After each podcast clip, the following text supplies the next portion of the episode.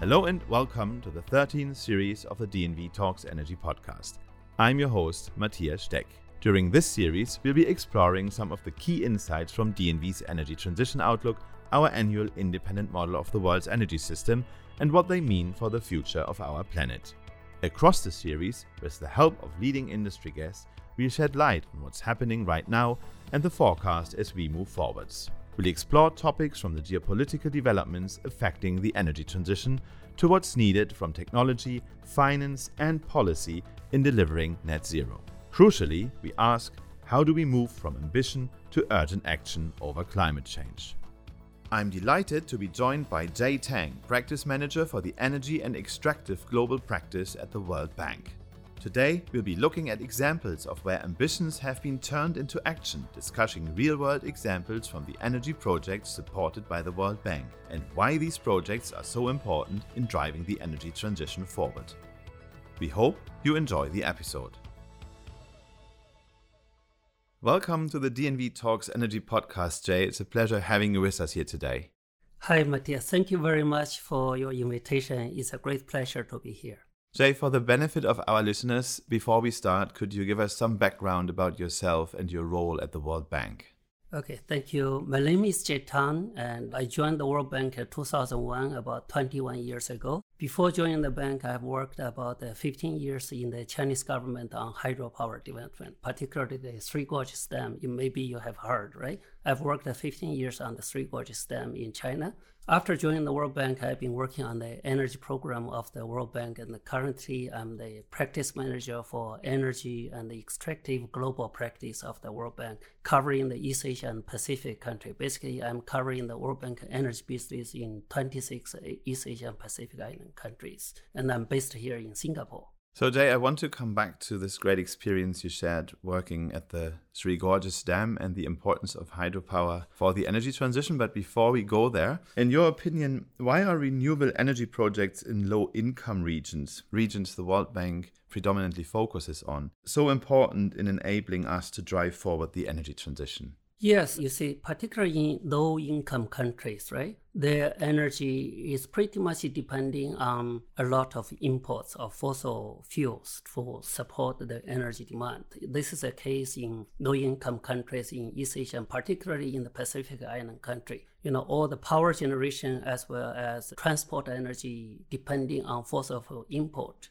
scale up renewable energy is really a good solution where those countries can go to their indigenous resources available within their country and given the development in the international market, right? The price is much more affordable. So from both energy security perspective and supply and demand balance, as well as cost management and logistics management. Renewable energy play a critical role for energy transition and also for the sustainable growth of their economy and social lives in those low income countries. What about the available financing to drive innovation in renewables for these countries? Is there enough or do we need improvement there?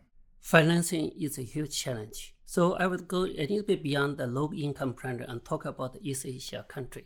Basically, you see, if you talk about climate change, right, about 56% of the CO2 greenhouse gas emission is coming from Asian country. And then for coal consumption, around 71% of the world coal consumption is happening in Asian country, particularly in six major countries, China, India, Vietnam, Philippines, Indonesia, and Pakistan. These six countries consume 71% of the world coal consumption. So when you come to energy transition, first, all these countries have their national determined commitment, right, to the climate change, even to allow them to achieve those uh, NDC targets. Our estimation shows that around $9 trillion will be needed in the next 20 years just for these six countries Then, if you take other country in Asia, right? So there's a huge financial risk. And to be Paris Agreement aligned, right? Those countries even need to step up their commitment, the renewable energy and the energy efficiency than what they have committed for, for the NDC to be Paris Agreement aligned. So the investment on renewable energy and energy efficiency will go up to $13 trillion in the next 20 years. Then where the financing is coming from? Certainly, the public resource is very scarce, right?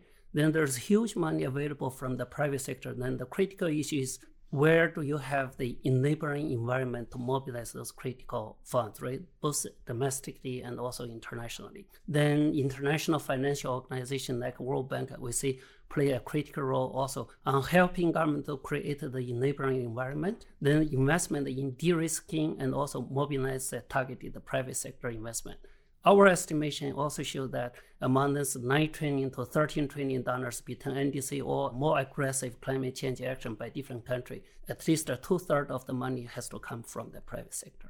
Yeah, on that. So World Bank is of course playing a crucial role here, but how can more organizations support the World Bank's energy projects either financially or through provision of technical or educational assistance? Yeah, so this is an important part, not only World Bank, but together with a multilateral international financial institution like a regional bank like ADB and also the European donors, right? We are working towards a collaborative approach, advising government on key policies and reform needed to create the enabling environment in each of the individual country, particularly those six countries where the World Bank is focusing on, because that's where the greenhouse gas is coming from, right? That's, uh, without a success in those six countries, we won't win the battle against climate change. So World Bank, together with other international financial institutions and development partners, including bilateral partners, are working on a coordinated approach, advising government on policy and institution reforms to enable renewable energy, energy efficiency, and energy transition and phasing out coal.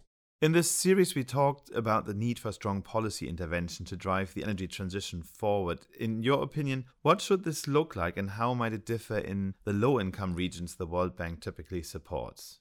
Yeah, I think for from policy side, right, you need to really sit in the seat of the policy decision makers' seats, right? You need to look from their perspective. So for each country, uh, their priority is energy security, right? And then second is cost and competitiveness of their economy. And the third is international commitment, like NDC, right? So how the policy will be driven on energy transition, I think is driven by these three factors as a policy makers, right, he need to think about how to drive the energy transition, but make sure that there is a sufficient supply of energy. So that will be translated into government policies. What technology, right? What kind of project should be invested in? So we call the system planning. So that will be translated into planning side on what investment and what project need to come in line over the next 5, 10, 20 years, right? To in, where ensure energy security. At the same time, you know, you drive a least cost of energy supply to meet the economic growth demand. At the same time, meet your international commitment on greenhouse gas emission reduction. So those policies are linked to those three underlying objectives, right? The government is looking for. But when it comes to low-income countries, right, it's slightly different. They are not a major emitter of the climate change, right? So those countries are basically are very vulnerable to climate change. So from policy perspective, then I have to focus on more on resilience, right? When we talk with low income country and smaller country where the emission is less than perhaps 1% or 0.1%, then how this country can be adaptive to the climate change and to be prepared for the vulnerability, right, of their economy and the infrastructure to climate change. So these are the key area for policy, mainly on adaptation side rather than mitigation side. That's how I see. So now I'm really curious to learn more about the time you spent on the Three Gorges Dam. And as I understand, that's the world's largest power station in terms of installed capacity since 2012. Could you tell us a bit more about the work on this project and the impact that has in terms of power generation in China? And should this project somehow serve as a role model for deployment of hydropower generation also in other countries? Yeah, from my side, uh, this is really a good role model from both Chinese perspective as well as international perspective, right? So I started working after graduation from college in 1985. Then I started my career at the Three Gorges, starting from a technician, eventually to the assistant to the president and also as assistant to the deputy to the prime minister in the state council for managing this project. So I went through the entire process knowing about the preparation, implementation, decision making. Three Gorges for me, yeah, it is one of the largest projects. For first stage, it have 18,200 megawatt generation capacity installed, and later on expanded to uh, 22,000 gigawatt. So that's one project, right? I remember when we do the justification at the feasibility study stage, right? The power generation would be equals to, at that time, right, one ninth of the total power generation in China, one project. And it will replace 6,000 tons of standard coal of energy, right, every year. So based on the annual production. So from both international perspective as well as from country energy security cost perspective, right, it bring cheap and reliable electricity to sustain the huge and fast growing economy. But on the other side, it replaced the fossil fuel coal, right? Because the alternative is coal power and reduce greenhouse gas emission reductions, replacing 6,000 tons of coal consumption per year. On the other side, it took really, even from the World Bank perspective, when I look back about the three gorges, right, take more or less like an international standard impact assessment on environment social side. And also there is a huge cost invested in mitigate the social and environment impacts. The cost of on the environment social side almost equal to the cost investment on the infrastructure itself that's how I see the project right now. Then I'm really proud of will be part of the program and again the huge experience from Three Gorges hydropower. So in DNV's energy transition outlook, we forecast that the share of hydropower in the electricity mix is slightly going back from 16% by 2020 to about 13% by 2050. But that's actually only because also the other renewables are growing so strong. But do you see that hydropower could actually play a larger role if we would have more of these projects like, for example, Three Gorges? I think hydropower need to play a critical role but perhaps not a larger role, right? The reason why the share is going down is also because of the fast growing of other renewable technology like solar and wind. And solar and wind has its unique advantage it can be developed in relatively very quick time schedule. It can be distributed close to the load center, right? So it will, from the power system point of view, as long as you have the sufficient power system capacity and flexibility to cope with the variability or intermittence of those renewable energy, then it can play a very, you know, it can be a low-hanging fruit right, in resolving your energy demand or power demand. That's why the solar and wind is going so fast in those countries. Compare on large hydropower or hydropower, right? It has its unique advantage. It can provide both base load or peaking capacity for the power system. It can be developed in large scale and provide a stable source of generation from the power from technical perspective, right? But it's huge and complex and particularly its environment social impacts, right? You see internationally there are so many NGOs and uh, different communities are against the hydropower development, right? Because you you will have an impacts on environment social side where you need a, a, full study and also a mitigation measures in place and also implementation process, right? You will also have huge challenges on how you bring the local community together with the development, how you manage the benefit sharing with the local community. So hydropower is a much more complex, you know, projects. Even it has a great advantage on clean energy, on energy transition but the development side, it needs a huge capacity and financing and also engagement with various stakeholders to make it happen. Compared with solar and wind, it's relatively simpler, can be put in place very quickly close to the load center. So, coming back to the World Bank, the World Bank is working for sustainable solutions that reduce poverty and build shared prosperity in developing countries. Could you give us some examples of the World Bank's energy programs and how they actually differ from region to region? Uh, in I work on two regions. Perhaps we can compare these two regions. I work in South Asia region and East Asia region for the World Bank, and slightly touch the Africa region. I think in East Asia region, right, there is a, you know, if you look at the energy program, our key focus is really on energy transition. I talk about the six country in Asia country, right? Then from World Bank side is East Asia country which is including China, Vietnam, Indonesia, and Philippines. These are the four countries under my program, under my coverage. And they are consuming around 60% of the coal consumption in the world. So how to slow down the coal and then at the same time help the government secure the energy supply and manage the cost of their electricity as well as help them to achieve their NDC target and commitment, right, is a critical part of the World Bank Energy Program in East Asia. The second part is really still access, right? There are more than 100 million people in, in East Asia region still do not have access to electricity. So this is pretty much similar to Africa region. The key area where you are still talking about the access uh, agenda is really Myanmar. Only maybe 50% of the population still do not have access to grid electricity. And also in Pacific Island country, if you look at all the 12 countries I'm looking care of, right? Only around 20% of the people have access to grid electricity. So the second major part, which is the same as other regions, is the access agenda.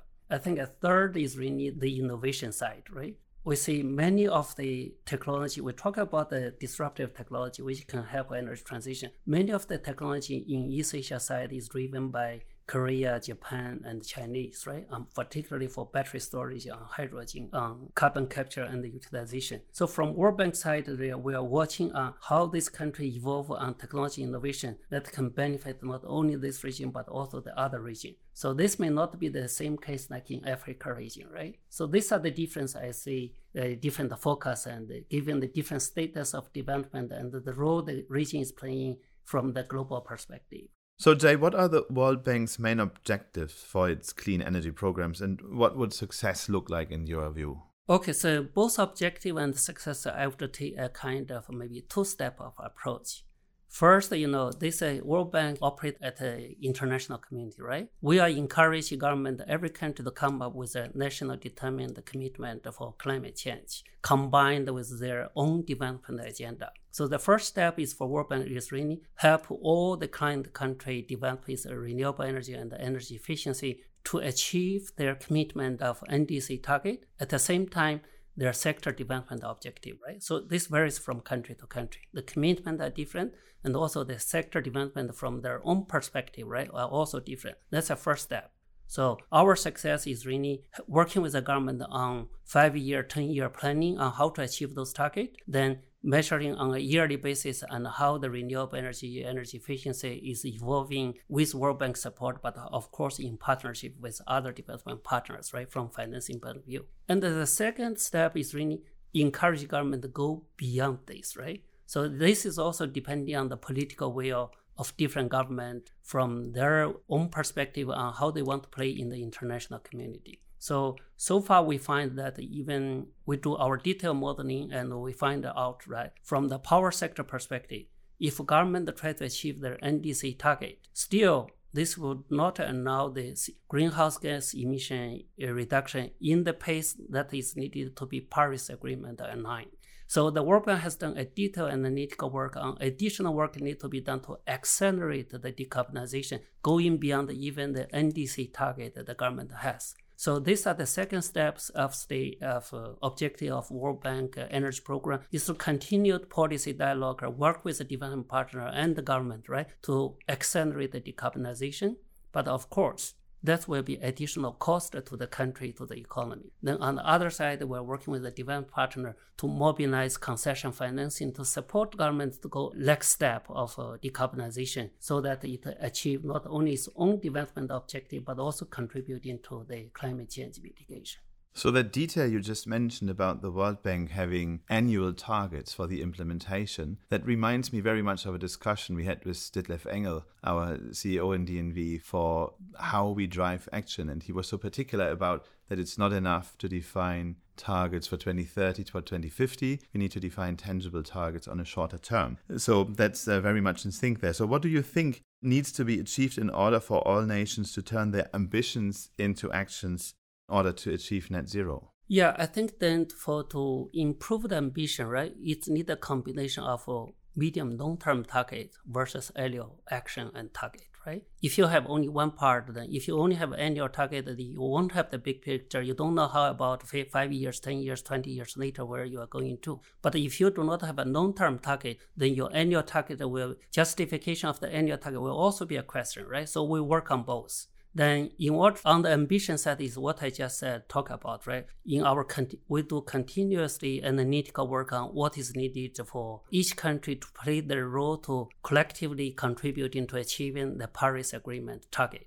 Then in, that is converted into our daily policy dialogue with the key decision makers in the country. What should be the policy and target and the planning down the road for the uh, long term as well as on annual target. Then, of course, government I see increase the political will on you know, advancing decarbonization, both for the benefit of the country as well as for the climate change from the different governments, right, we're dealing with. But the challenge for them is really the incremental cost, right? Which may go beyond their capacity. So you can see some of the country has a conditional commitment to NDC, which is much more aggressive without international support, right? Then if you have international support, they have much more aggressive target than without international support. So from World Bank side is on one side raising the ambitions together with the government, but on the other side mobilize support to allow the government being able to achieve those increased ambition on climate change.